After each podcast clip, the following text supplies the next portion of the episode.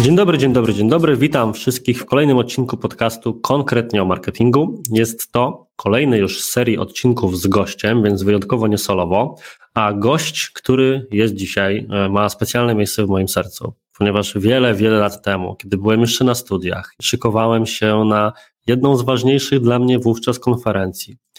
I jak to student, e, bez gustu, bez pieniędzy, bez wiedzy, trochę nie bardzo jeszcze wiedziałem, jak się ubrać, ale miałem już ambicje, żeby wyglądać lepiej.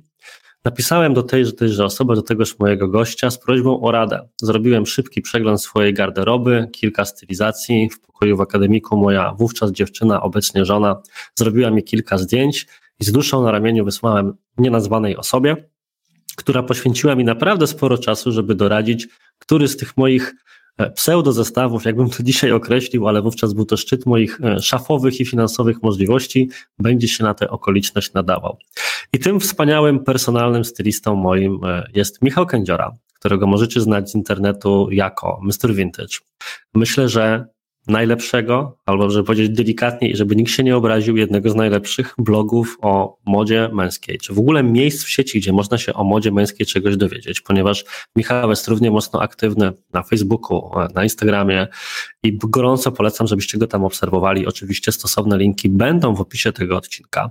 Poza tym jest też autorem książek. E, jednej, która jest na rynku i na mojej półce już od jakiegoś czasu, czyli rzeczowo o modzie męskiej, wydała się, sprzedała się w kilkudziesięciu tysiącach egzemplarzy, więc na rynku polskim wydawniczym jest to na pewno absolutny bestseller. A dosłownie chyba kilka dni temu, mogę tak powiedzieć, udała, ukazała się jego druga książka, ale o niej pewnie za chwilę sam nam powie. Wracamy więc po czołówce do rozmowy z Michałem Kędziorą.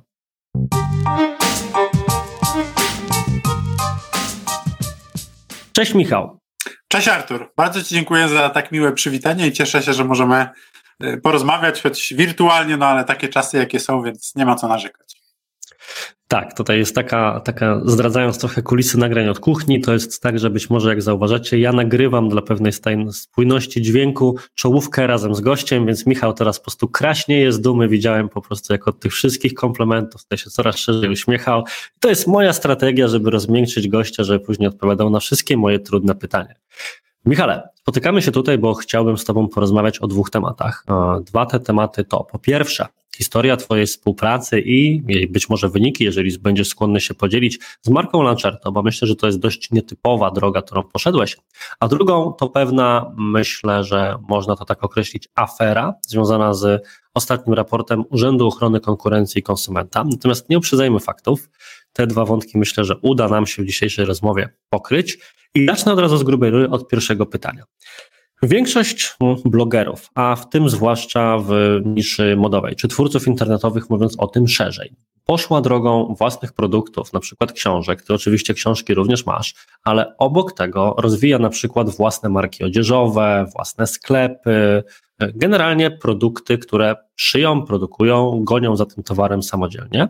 Ty natomiast poszedłeś drogą chyba bardzo oryginalną. Na polskim rynku nie znam w zasadzie nikogo z branży odzieżowej, szczególnie męskiej, który by tą drogą poszedł, czyli postawiłeś na współpracę z marką odzieżową, jest to Lancerto. Czy możesz nam trochę powiedzieć właściwie, jak doszło do tej współpracy, kto wyszedł z tą propozycją i czemu zdecydowałeś się akurat na to? Moja współpraca z Lancerto dość nietypowo się zaczęła jak na branżę odzieżową, bo zaczęła się od polityki.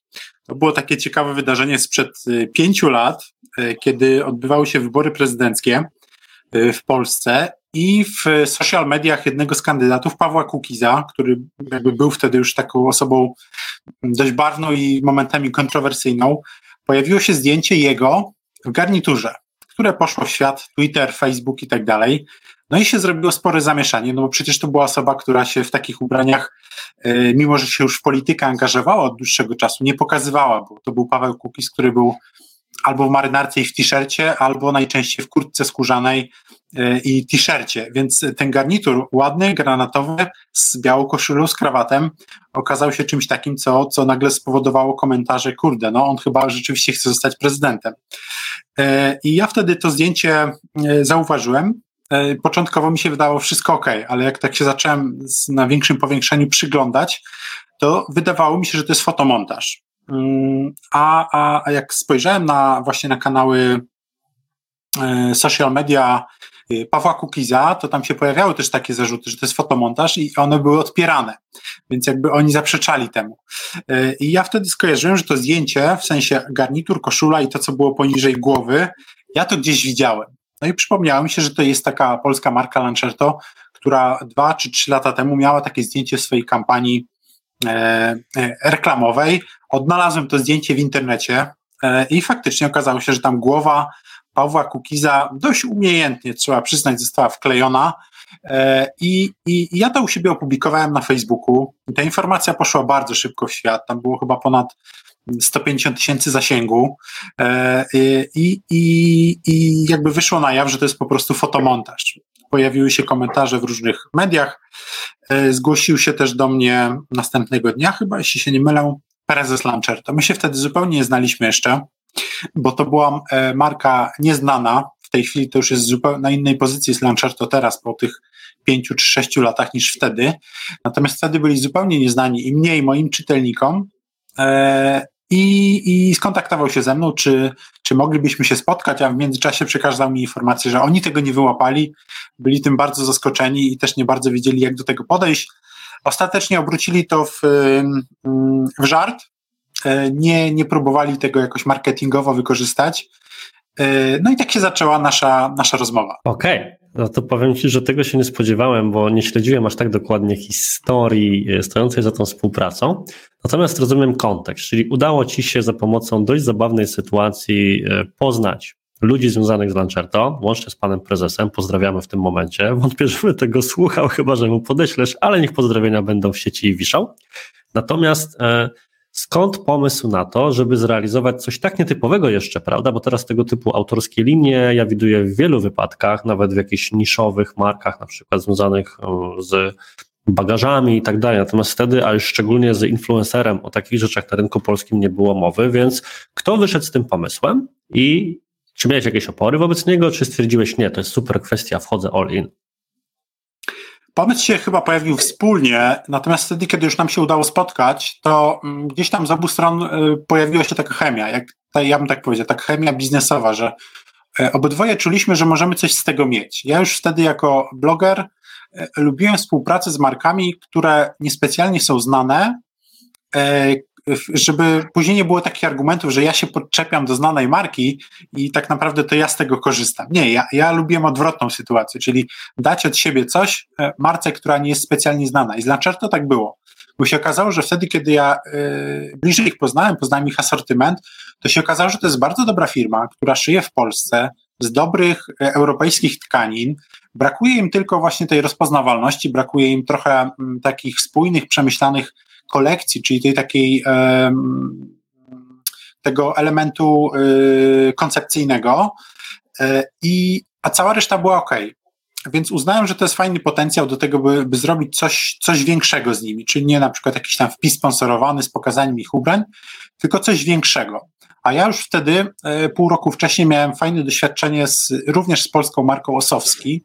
To jest e, marka, która produkuje wyłącznie koszule, oni się w tym specjalizują i z, e, z nimi zrobiliśmy mm, mm, chyba dwie albo trzy kolekcje koszul, też bardzo dobrze przyjętych przez moich czytelników i przez rynek. I ta współpraca się w pewnym momencie zakończyła, natomiast była bardzo udana i ją mile wspominam, więc wtedy ja już miałem jakieś takie doświadczenia z, z pokazaniem moim czytelnikom produktu, który jest zrobiony we współpracy z jakąś marką.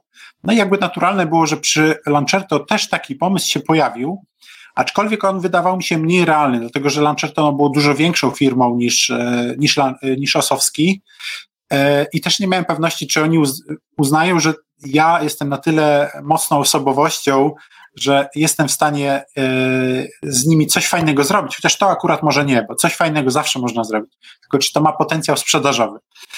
Ale zaufali mi i dość szybko ten projekt się pojawił. E, czyli wspólna kolekcja mm, e, pod logotypem Lancetto Mr. Vintage i założenie było takie, że to będzie jedna, no może dwie mm, kolekcje, czyli tak jak w branży modowej jest podział na sezony wiosna-lato, i jesień-zima, no to my zaczęliśmy naszą współpracę od kolekcji wiosna-lato.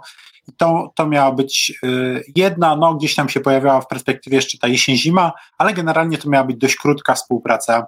Okazało się zupełnie inaczej. No właśnie, bo poruszyłeś z mojej perspektywy szalenie ciekawy wątek, czyli jednak, mm, wiesz, e, marka, jak sam mówiłeś, może nie do końca wówczas jeszcze znana, teraz e, w mojej głowie Lancerto jest pozycjonowane bardzo wysoko. Myślę, że nawet w tego chyba świętego tria, Wistula, Lancerto i zdaje się, że Bytom, w moich oczach uważam, że obecnie ma najciekawsze wzornictwo. Widzę tutaj prawdopodobnie duży, duży wpływ twój, prawda? E, e, I tak dalej. Natomiast jednak to była mimo wszystko marka mająca salony w największych galeriach i tak dalej, a z drugiej strony wyciąga człowieka z internetu i zaczyna pokazywać go jako właśnie swojego frontmana. Czy może zdradzić trochę, czy były jakieś obawy, bo troszkę o tym powiedziałeś, ale mm, jaki był tok rozumowania Lancerto, że jednak stwierdzili, dobra, wchodzimy to, ufamy, że marka Michała Kędziory jest na tyle silna? No te, tak właśnie było, że oni uznali chyba, że moja. E, oni, oni wtedy też raczkowali z, ze sprzedażą online. Myślę, że to był też taki jeden z argumentów, że jestem człowiekiem z internetu i na pewno dużo łatwiej będzie im e, wypromować swój sklep internetowy czy konkretne produkty i zdobyć zupełnie nowego mm, klienta, bo oni byli od lat bardzo mocni w sprzedaży stacjonarnej. Mieli świetny, świetną obsługę klienta, od lat pojawiają się w czołówce wszelkiego rodzaju rankingów, tych niezależnych również, które badają jakość obsługi mm, w galeriach handlowych, czy ogólnie w polskiej handlu. E, I oni gdzieś tam zawsze są w czołówce. Natomiast e, wtedy niespecjalnie wierzyli. To był, dzisiaj, dzisiaj trudno nam w to może uwierzyć, ale te 6 czy 7 lat temu naprawdę w Polsce niewiele było marek, które wierzyły w to, że przez internet będzie można skutecznie sprzedawać taki produkt jak garnitur na przykład który się wydawał takim produktem niesprzedawalnym w ogóle przez internet, no bo to jest coś, co trzeba przymierzyć. Czasem coś tam trzeba pozaznaczać szpilkami, coś skrócić, coś wydłużyć i tak dalej. Wydawało się, że to jest kompletnie nierealne. Ja pamiętam, że jeszcze zanim podjąłem współpracę z Lancerto, to mm, no, regularnie jakieś tam miałem kontakty z Wistulą czy z Bytomiem, czyli z tymi dwoma największymi graczami na rynku garniturowym w Polsce i oni właśnie wtedy, kiedy ja zaczynałem blogowanie, absolutnie nie wierzyli w to, że będzie można przez internet sprzedawać garnitury. Dzisiaj nikogo to nie dziwi. Można sobie zamówić 3-4 garnitury, jeden zostawić, trzy zwrócić i to jest, to jest coś zupełnie normalnego. Natomiast no, ten świat internetu tak szybko działa, że to, co było 6-7 lat temu nierealne, dzisiaj jest mm, zupełnie e, normalne. Przyzwyczailiśmy się do tego. I z Launcher myślę, że też tak było, że oni duży potencjał widzieli przede wszystkim w tej w tej, w tej działce internetowej na naszą współpracę. Może to było niespecjalnie nie widzieli w tym potencjał finansowy, ale wizerunkowy na pewno, no i ten internetowy. Okej, okay, to rzeczywiście jest szalenie interesujący wątek w takim razie, że marka, która chciała wejść w online, i chciała go zrozumieć lepiej, postanowiła wykorzystać osobę, która z tego online, no wykorzystać to oczywiście złe słowo, w dobrym tego słowa znaczeniu, e, pomóc sobie nawzajem razem z tą marką wywodzącą się z internetu, więc myślę, że wiele osób mogłoby się zainspirować właśnie taką drogą.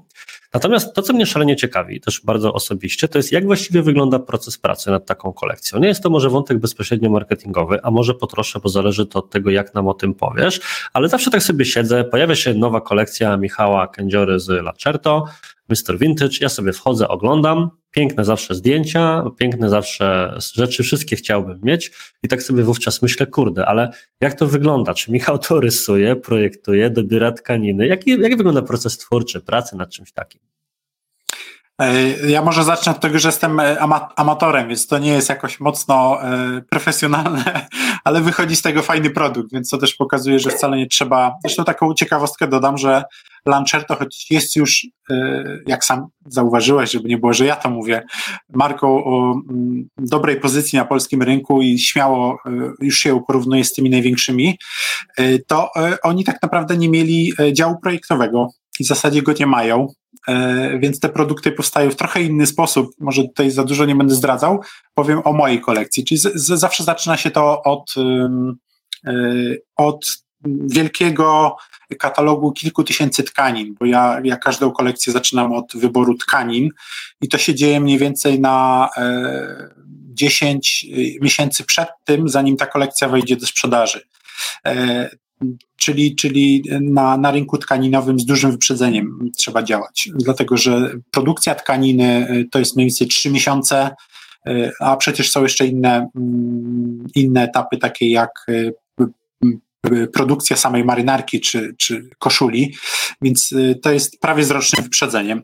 Dostaję te tysiące tkanin i ja już wtedy gdzieś tam w, w głowie mam pewną wizję, oglądając inspiracje ze świata, czy jakby bazując na swoich, e, swoich przemyśleniach i tym, co moim zdaniem może w danym sezonie zaskoczyć, co może być e, czymś nowym, zaskakującym.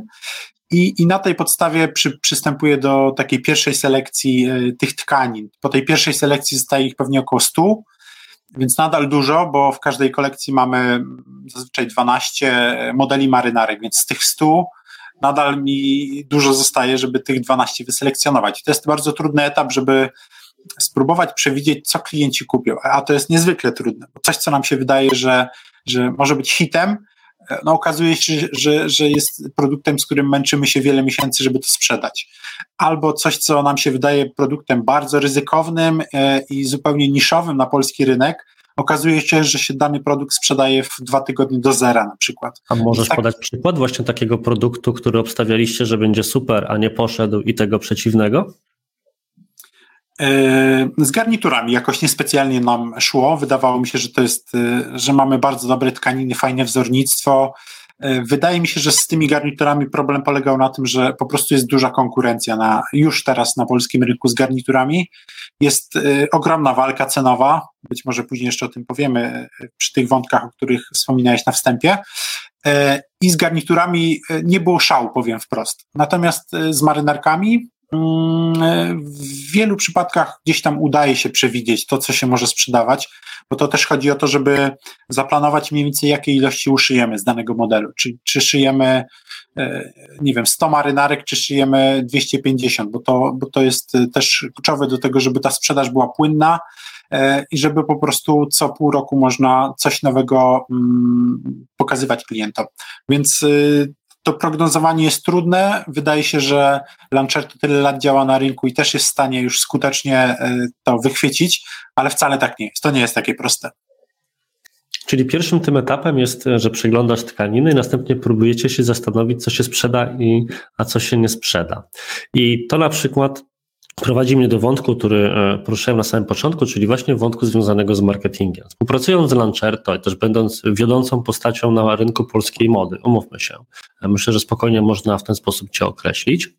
E, stykasz się na bieżąco zarówno właśnie z osobami po stronie firmy Lancerto, z bez działu projektowego, ale jednak z dużą wiedzą na temat rynku i tego, co się dzieje, a po drugiej stronie cały czas jesteś w kontakcie z tym klientem końcowym, który pewnie widzisz po komentarzach, wypowiedziach, pytaniach pewne wspólne wątki, oczekiwania, pretensje do marek i tak dalej.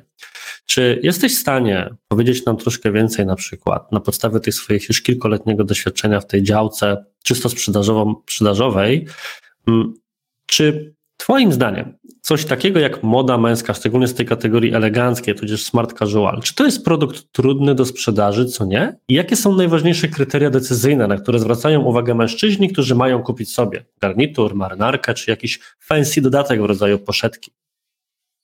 Jest to trudny temat. Ta odzież elegancka e, z wielu względów, przede wszystkim dlatego, że mm, ta moda męska, choć wydaje nam się dość przewidywalna i konserwatywna, to ona bardzo mocno się zmieniła na przestrzeni ostatnich, e, no powiedzmy, że dwóch dekad, czy nawet ostatniej dekady.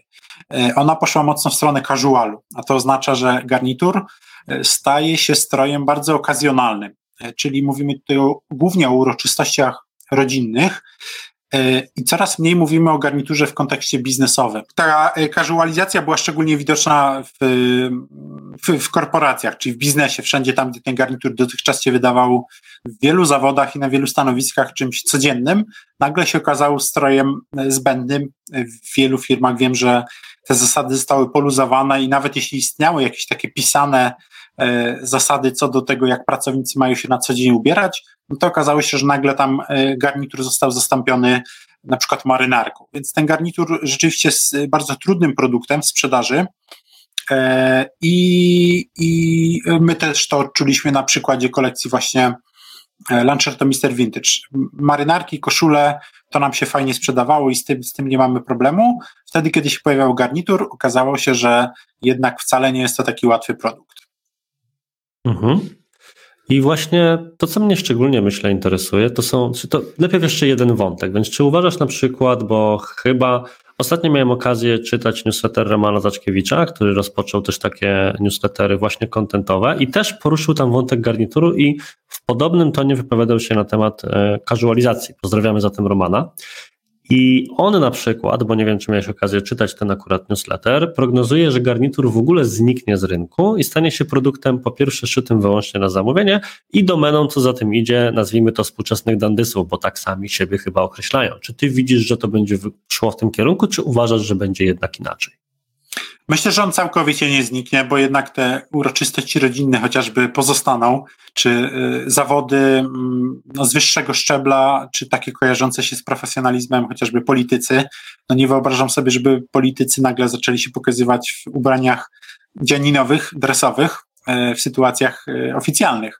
Więc ten garnitur na pewno nie zniknie, natomiast zgadzam się z tym, że on pewnie się stanie jeszcze bardziej niszowy niż, niż jest obecnie i to już jakby widać też pewne modyfikacje, na przykład pojawiają się sprzedaży, coś co jeszcze pamiętam, że cztery lata temu, jak się po raz pierwszy to pojawiło, wywołało u mnie uśmiech i absolutnie nie wierzyłem w to, że to się przyjmie. Minęły cztery lata i coraz więcej marek to wprowadza do sprzedaży. Mam na myśli e, spodnie garniturowe z takim elastycznym pasem, czyli pasem, który o, nie, nie kojarzy nam się ze spodniami dresowymi, ze spodniami do biegania czy na siłownię. E, to ten detal który no, daje komfort po prostu w pasie, w pozycji siedzącej szczególnie. Y, jest wszywany, okazuje się, że do spodni garniturowych, czyli z przodu tego nie widać, ale jakbyśmy zdjęli marynarkę i przyjrzeli się z boku, to coraz więcej firm wszywa te elastyczne gumki do spodni garniturowych, czyli okazuje się, że klienci to polubili, no bo nie wyobrażam sobie, żeby y, ten trend 4 lata trwał i, i, i klienci tego nie kupowali. Po prostu to klienci kupują, czyli widać, że ta moda sportowa coraz bardziej miesza się z modą elegancką i to jest pewnie trend na, myślę, że najbliższą dekadę. I to jest coś, co mnie niesamowicie interesuje właśnie, czyli w jaki sposób wyciąga się wnioski albo na które elementy ludzie zwracają uwagę. Bo jak sam mówisz, na przykład kilka marek wprowadziło eksperymentalnie te Dreso spodnie garniturowe szczerze nie cierpię. One są w kategorii ciuchy po domu, co najwyżej. Są w ogóle w takich właśnie chodzę po domu. Mam jedne kupione i do tego celu obok innych służą.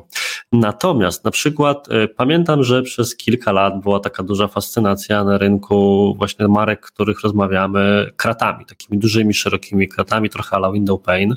E, później była e, jest ten taki cały czas ohydny, straszny trend robienia bardzo wąskich klap w marynarce, natomiast ostatnio troszkę się on odwrócił w tym sektorze e, lepszym, czyli właśnie tak jak e, Lancerto, czy nawet Bytom i Wistula. Czy jesteś w stanie coś powiedzieć, jak to właściwie wygląda? Czy to jest tak, że marka sama wprowadza takie rozwiązanie i konsumenci widzą, że to istnieje, więc to wybierają, czy raczej feedback przychodzi z rynku i na tej podstawie wprowadzane są zmiany? E, myślę, że chyba jak w każdej branży jest taka mieszanka. Z jednej strony jest y, dział projektowy, jeśli jest w danej firmie, y, i projektant, który próbuje y, pewne rzeczy narzucić. To też ciekawe, ciekawy wątek, że jeszcze 20 lat temu o projektantach mówiło się dyktatorzy, prawda? Bo to były pozycje czy zawody, które rzeczywiście dyktowały pewne trendy. W tej chwili od wielu lat już zresztą mówi się o tym, że marki po prostu mają wyłapywać trendy z rynku i robić produkt, który się sprzeda, więc to już nie jest dyktowanie, tylko mm, projektowanie, odpowiadanie na potrzeby rynku. Kiedyś tak w modzie nie było, bo kiedyś właśnie był projektant, który wymyślał sobie jakiś tam trend czy kolor na dany sezon i inni te podchwytywali lub nie. E, w tej chwili raczej jest tak, że e, korzysta się mm, w Polsce może niespecjalnie ale duże e, międzynarodowe marki naprawdę wydają duże pieniądze, e, chociaż z polskich też, na przykład LPP jest już ogromnym koncernem, który naprawdę duże pieniądze wydaje na badanie trendów, na kupowanie raportów, na wysyłanie swoich ludzi na cały świat, po to, żeby robili zdjęcia, po to, żeby obserwowali, jak się ubiera ulica. I w tej chwili tak, tak wygląda głównie projektowanie mody popularnej. Akurat Lancerto może nie jest najlepszym przykładem, bo jednak Lancerto e, nie jest taką, taką typową marką modową, uliczną, e, ale właśnie no marki z portfolio LPP mm, czy kilka innych z pewnością są takimi, które bardzo uważnie obserwują to, co się dzieje na ulicy. Więc w tej chwili ten trend się trochę odwrócił, że projektanci obserwują to, co się dzieje na ulicy, E, i robią produkt odpowiadający tym potrzebom. Kiedyś było tak, że, że oni robili, a ulica to nosiła. Trochę się to pozmieniało. E, więc tak to w, w tej chwili w tej, w tej modzie wygląda, że, mm, że trendy po prostu trzeba wyłapywać. Jeśli chcesz być y, dobry, aktywny, chcesz wzbudzać emocje, to, to musisz robić to, co, co klient potrzebuje po prostu. Podkreślasz wielokrotnie właśnie, że takie marki jak Lancerto, no to nie jest i pewnie nie będzie e, marka popularna w tym, tego słowa znaczeniu, jakie nakreśliłeś tutaj. I porównywałeś też, czy poruszałeś też już wcześniej troszkę wątek związany z ceną i to jako pewnym blokerem odnośnie potencjału zakupowego, sprzedażowego tego typu produktów. Czy mógłbyś właśnie nakreślić troszkę więcej na temat tej wojny cenowej w świecie garniturów i marynarek tej klasy, o której powiedziałeś wcześniej? No jest to temat y, bardzo ciekawy, szczególnie na polskim rynku, bo mm, te, właśnie w branży garniturowej Wspominałem o tym, że te nasze garnitury się mm, średnio sprzedawały, również właśnie z tego względu, że na polskim rynku e, garniturowym jest ogromna walka cenowa, czyli priorytetem jest cena i klienci idą za ceną, bo to nie jest produkt. Oczywiście są osoby, dla których ważniejsze są inne priorytety, ale jeśli mówimy o takim standardowym, przeciętnym e, kliencie garniturowym, który potrzebuje na przykład garnitur na wesele brata czy siostry, to to jest klient, który idzie głównie za ceną. Oczywiście kolor i tak dalej to ma znaczenie, ale jeśli ma do wyboru na przykład granatowy garnitur za 800 zł i za 1500, no to jest duże prawdopodobieństwo, że nie spojrzy na inne mm, cechy tego garnituru, chociażby skład surowcowy, czy to jak on leży, tylko jakby będzie, będzie szedł za niższą ceną. Niestety tak, tak, tak na tym rynku jest. Mm, I ta wojna cenowa zaczęła się kilkanaście lat temu. Ja pamiętam, że jak zaczynałem pracę w branży odzieżowej, właśnie na naszym rynku polskim, to było właśnie jakieś 15 lat temu. Wtedy był bardzo wyraźny podział na sezony, czyli był jesień, zima y, i wiosna, lato. I y, wyprzedaże, czyli y, obniżenie cen produktu zaczynały się w dwóch momentach. Po pierwsze, po sezonie wiosenno-letnim, wtedy, kiedy się zaczynały wakacje, czyli to był zazwyczaj ostatni weekend czerwca, i dopiero od tego momentu zaczynały się e, przeceny, e, że cena spadała. Tak to od, od momentu wejścia nowej kolekcji, na przykład w lutym czy w marcu, aż do końca czerwca były mniej więcej utrzymane e, stałe ceny i wszyscy rywalizowali towarem, nie ceną. I, a, a drugi taki moment, no to były wtedy, kiedy się kończyły święta Bożego Narodzenia, czyli ostatni tydzień grudnia, i wtedy wszyscy zaczynali wyprzedaże jesienno-zimowe. I taki kalendarz nieformalnie działał przez wiele, wiele lat na polskim rynku, na zagranicznym rynku. I później nagle e, zaczęła się walka cenowa, w której e, te przeceny zaczęły się pojawiać coraz wcześniej. I na polskim rynku garniturowym takie pierwsze skrzypce zaczęły tutaj grać um, marki z portfolio Wistuli, czyli Wistula i Włóczanka, które um, przyzwyczaiły swoich klientów do tego, że u nich rabat 50 czy nawet 60% można było otrzymać znacznie wcześniej, czyli na przykład nie w ostatnim tygodniu czerwca, ale w, już y, w, w połowie maja. W tej chwili to, to się jeszcze bardziej przesunęło i w tej chwili rabat 50-60% można w Wistuli dostać dosłownie 3-4 tygodnie po wejściu nowej kolekcji. To jest absurdalne moim zdaniem, bo bo, bo ta, te, ceny y, swoją drogą współczuję klientom, którzy rzeczywiście u nich cokolwiek kupują w pierwszej cenie. Chciałbym ich poznać. Też mnie Więc... to się zastanawia, kiedy ledwo śledzi mnie oczywiście bardzo intensywnie remarketing Wistuli i z pasją w oczach czytam komentarze, które się tam pojawiają, bo tam przeważnie są te promocje typu 2 za 1, 3 za 2, 4,5 w cenie 1,75 i tym podobne. I te wszystkie właśnie komentarze, kto to kupuje, dopiero co było 70-90% taniej. Rzeczywiście jest to przyzwyczajanie konsumenta do tego, że ta pierwsza cena nie ma absolutnie żadnego znaczenia. Ale jak rozumiem, to odbiło się na innych markach, w tym również na Lancerto. Tak, to jest trend, który rzeczywiście bardzo moim zdaniem popsuł e, ten lokalny rynek mm, tych marek takich e, nie z niskiej półki, ale z nie, nie, nie z najwyższej, czyli średnia półka, w której no, Wistula od wielu lat sobie dobrze radziła. Oni, e, no, w związku z tym, że byli liderem rynku, i kojarzyli się z, z, z tym takim wyłącznie produktem garniturowym, to oni w dużej mierze zaczęli ten trend, bo inne marki no, zazwyczaj się wzorują na, na liderach rynku.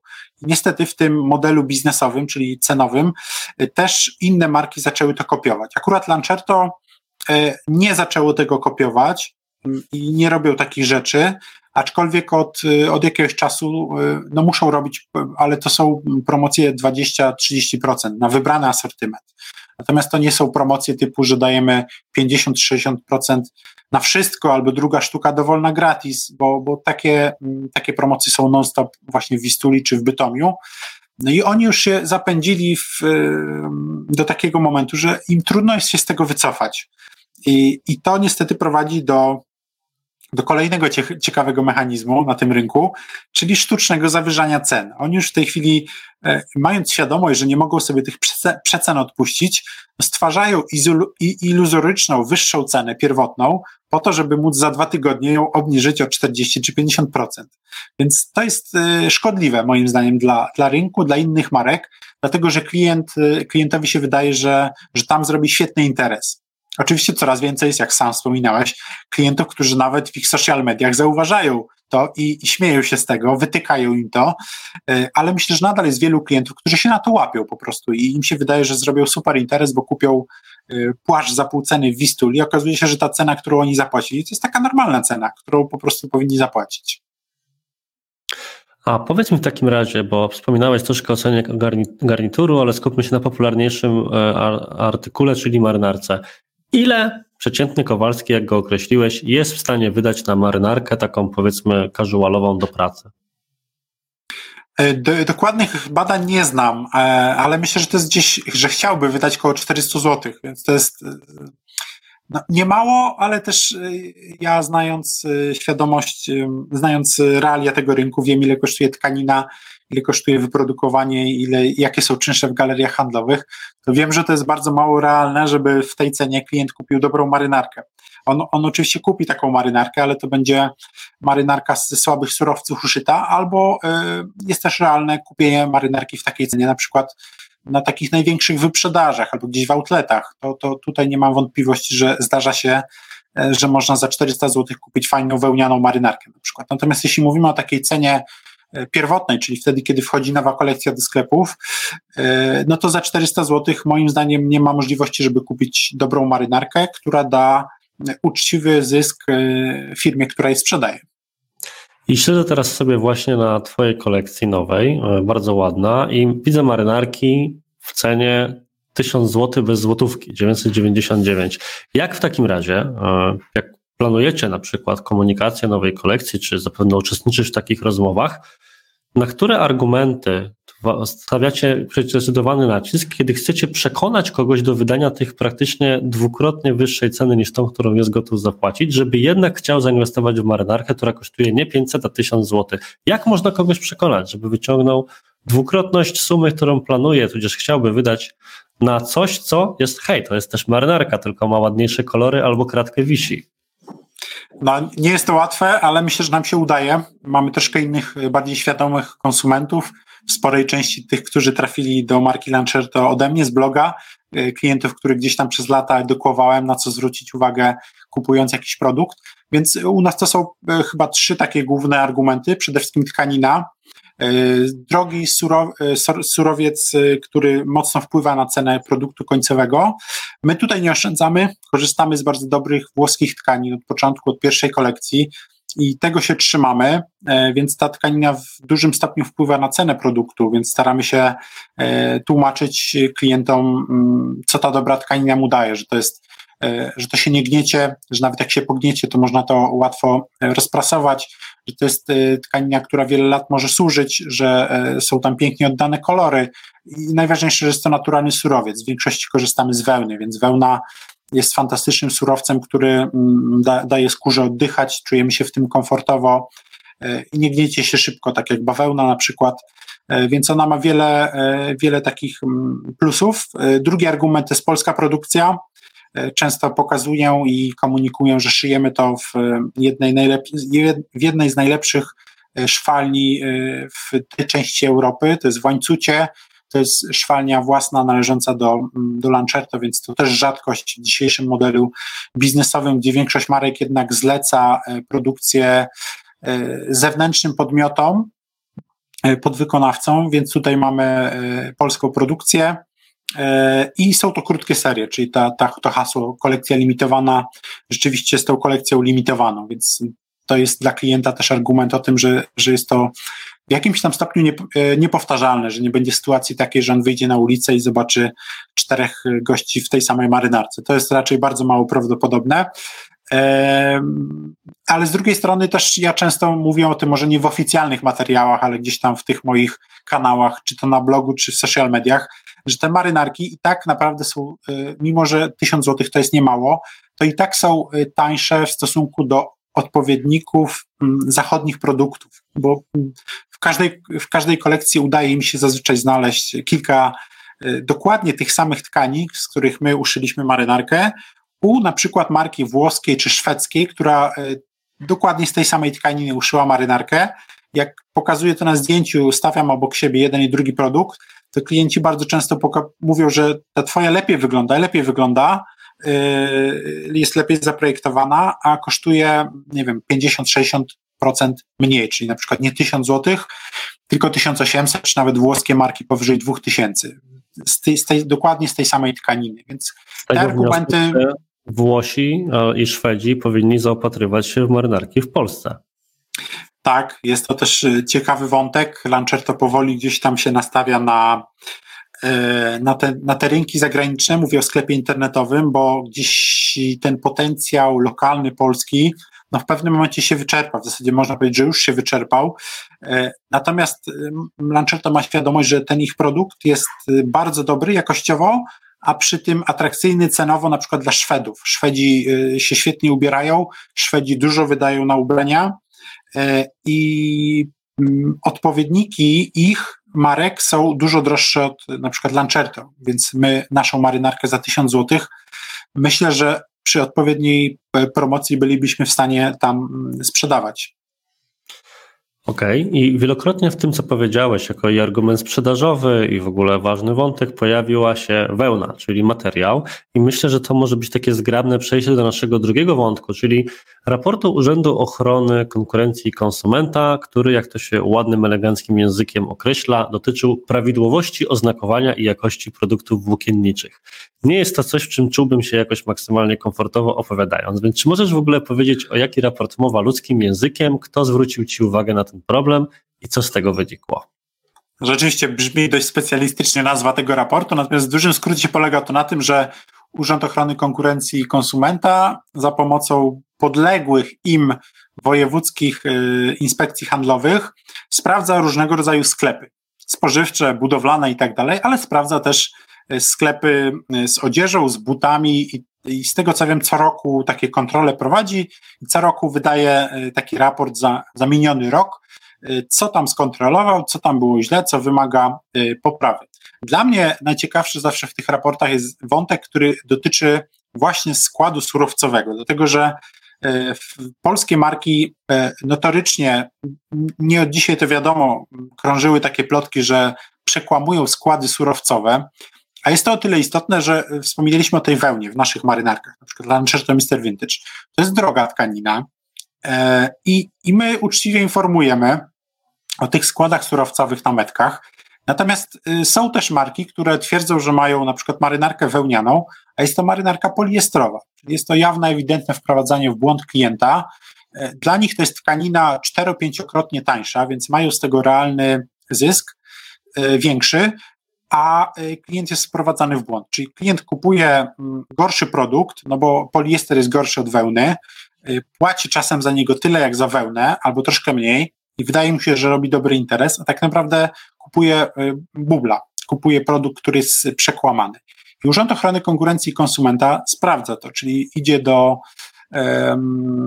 kilkuset, chyba z tego co pamiętam, zazwyczaj sklepów różnych, bo są to zarówno galerie handlowe duże, ale są to też jakieś lokalne, małe sklepy w mniejszych miasteczkach e, i zbiera te produkty i sprawdza. Na przykład, czy y, no takie proste rzeczy, jak czy tabela rozmiarowa zgadza się z tym, y, jak jak ten produkt w rzeczywistości wygląda. To akurat jest mało interesujące. Ale najciekawszy wątek dotyczy tego, że oni wysyłają część produktów do laboratorium do Łodzi i to laboratorium sprawdza, czy skład y, zadeklarowany przez firmę na metce zgadza, zgadza się z rzeczywistym. E, I okazuje się, że mm, od czasu, kiedy ja śledzę te badania, to co roku coraz więcej jest uchybień. Czyli w tym ostatnim, nie mam tego przed sobą, ale z tego co pamiętam, już do około 42% zbadanych produktów e, były mm, zastrzeżenia, że skład jest tam przekłamany. Czyli na przykład producent deklaruje na metce, że to jest marynarka 100% wełna, a po badaniu laboratoryjnym okazuje się, że to jest 80% poliester, 20% wiskoza, czyli dużo gorsza tkanina. I, I, ja przeglądając ten raport, wychwyciłem właśnie głównie to, co mnie najbardziej interesowało, czyli yy, garnitury i chyba płaszcze, bo tam było tych uchybień najwięcej. Okazuje się, że ponad 50% garniturów sprzedawanych na polskim rynku ma oszukany, przekłamany skład surowcowy, co dla mnie, jako dla marki współpracującej z uczciwą marką, no było, było przerażające i bulwersujące. E, nie tylko dlatego, że, że te dane ja zobaczyłem, ale dlatego, że Urząd Ochrony Konkurencji i Konsumenta nie chce e, i nie widzi potrzeby publicznego ujawniania firm, które robią to. Pewnie byłbym w stanie się na to zgodzić, gdyby to były pojedyncze przypadki. Ale dotarłem do wyników raportów, co jest swoją drogą, Łokik nie chce w ogóle pokazywać szczegółów tych raportów, odsyła do inspekcji handlowych, czyli nie działa tutaj ta zasada informacji publicznej, którą muszą udostępnić, tylko odsyła do, do niejako swoich podwykonawców, czyli inspekcji handlowych. E, e, I ja akurat tego nie zrobiłem, natomiast moi czytelnicy byli na tyle dociekliwi, że kilku z nich wysłało pisma do e, inspekcji handlowych w swoich miastach i dostali odpowiedź, że na przykład dana inspekcja handlowa sprawdziła skład surowcowy produktów w danych sklepach i dostali konkretne marki, konkretne e, produkty. To pozwoliło im przygotować e, fajny, merytoryczny artykuł na bloga, który się bardzo szeroko właśnie rozszedł po internecie e, i tam były wskazane już konkretne marki, które no, ewidentnie oszukują swoich klientów, przekłamując właśnie składy surowcowe i niestety te Mm, plotki, które gdzieś tam krążyły po rynku od lat, y, okazały się skuteczne. Te marki, które były wskazywane jako potencjalni mm, oszuści, w tym raporcie się właśnie y, pojawiły. To między innymi polska marka Kubens, która z trzech raportów, których dostałem od moich czytelników, w każdym z tych trzech raportów pojawiał się co najmniej jeden ich produkt. To nie były właśnie przekłamania typu 100% wełna, a okazało się, że u nich było 80% wełny. Nie. Oni deklarowali, że garnitur ma 100% wełny, sprzedawali go za 2000, a po badaniu laboratoryjnym okazało się, że to jest 80% poliestru czy 100% poliestru. Więc to, to naprawdę były takie e, ewidentne oszustwa, to nie były pomyłki. Czy markom coś grozi za takie, nie bójmy się właśnie używać tego słowa oszustwa?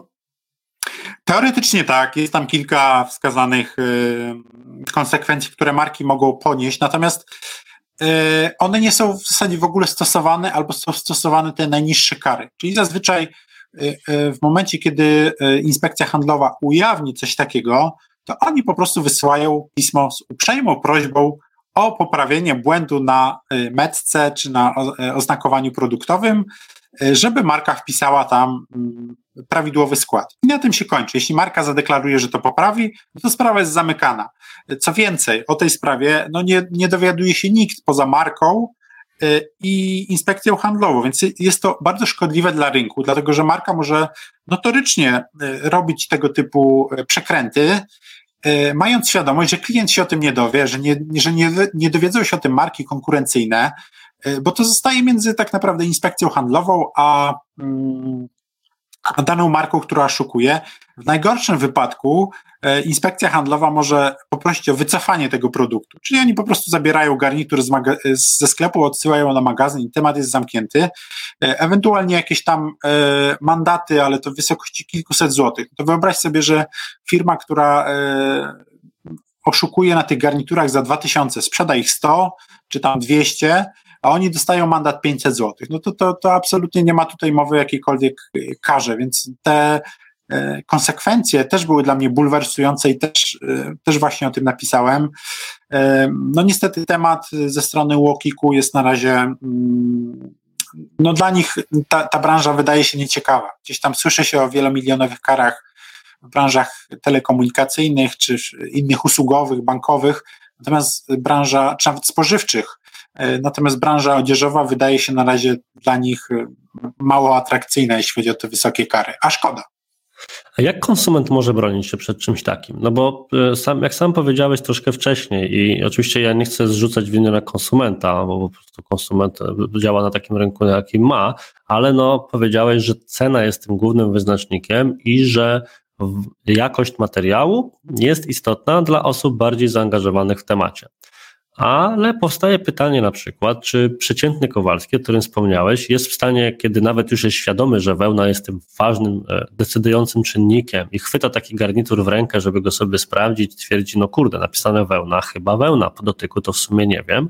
Czy jesteśmy w stanie jakoś bronić się przed czymś takim? Jakie miałbyś sugestie? E, no, nie jest to łatwe, niestety. E, te, po pierwsze, e, te tkaniny tańsze, na przykład poliesterowe, są coraz lepsze, coraz lepiej udają tkaniny naturalne. I, I w wielu przypadkach jest tak, że nawet personel sklepu, który sprzedaje ten produkt, nie ma świadomości, że wciska bubel swoim klientom. Zresztą po, po tej publikacji mojej na blogu i w social mediach, ja dostałem chyba trzy wiadomości od pracowników tej marki Kubens, którzy już tam nie pracują, ale jakby podziękowali mi za to, bo gdzieś tam pisali o tym, że mieli świadomość, że, że te, ten produkt może być oszukany, e, ale sprzedawali go, no bo pracowali tam i, i, musieli to robić. Natomiast cieszyli się, że już stamtąd odeszli, że nie mają nic wspólnego z tą firmą, więc te, te tkaniny są coraz lepsze. Klienci, skoro personel nawet nie, nie jest w stanie tego wychwycić, to myślę, że przeciętnie klient tym bardziej. Jakimś tam mm, wskaźnikiem może być cena. Cena po prostu nie może być zbyt niska. Jeśli ktoś widzi garnitur e, opisany jako 100% wełna za 700 czy 800 złotych, no to powinno to wzbudzić duże podejrzenia, bo po prostu nie ma szans, żeby w Polsce wyprodukować garnitur wełniany y, i go sprzedawać z zyskiem w takiej cenie. Oczywiście czasem jakieś tam pojedyncze ostatnie sztuki w końcówce wyprzedaży można w takiej cenie kupić wełniane garnitury, zdarza się. Natomiast jeśli mówimy o nowych kolekcjach, to ta cena też powinna być jakimś takim wyznacznikiem, że powiedzmy, że poniżej, myślę, że na polskim rynku 1300 złotych Mm, nie ma szans kupić garnituru wełnianego, więc trzeba. E, no i przede wszystkim trzeba te mm, mm, metki ze składem e, czytać, bo wielu klientów po prostu tego nie czyta. E, sugeruje się tym, że, że skoro to jest garnitur, to, to pewnie on jest uszyty z czegoś dobrego. Mhm. A wbiję trochę tutaj szpilę w tę dyskusję, bo powiedziałeś, że te tkaniny są coraz lepsze, że nawet personel sklepu, który, umówmy się, macając różne materiały, nie jest w stanie tej różnicy tak jednoznacznie wskazać, to może wcale nie ma nic złego w tym poliestrze, mój drogi. W wielu przypadkach pewnie tak, bo jak każda, e, każdy surowiec ma swoje plusy i minusy. E, jeśli chodzi o odzież, moim zdaniem, z mojego punktu widzenia, jednym z najważniejszych jest komfort, czyli to, czy, czy my w danej tkaninie, w danym ubraniu się czujemy dobrze, czyli e, czy skóra nasza oddycha, czy się nie pocimy. Z poliestrem jest tak, że to jest tkanina, która rzeczywiście ten komfort e, mocno obniża i w momencie, kiedy taki garnitur m, mm, kupujemy, mierzymy go w przymierzalni, to możemy tego nie odczuć, ale w momencie, kiedy zaczniemy go nosić, na przykład 8 godzin w pracy, albo zabierzemy go na wesele, zaczniemy tańczyć, y, organizm zacznie się pocić, to bardzo szybko czujemy, że poliestrowa podszewka, y, czy nawet ta tkanina zewnętrzna poliestrowa sprawia, że, że będziemy się w tym źle czuli. Więc poliester no, ma swoje plusy, ale bardziej w odzieży technicznej, bardziej w odzieży sportowej. Natomiast w odzieży eleganckiej, moim zdaniem, jednak powinniśmy się zwracać w stronę tkanin naturalnych.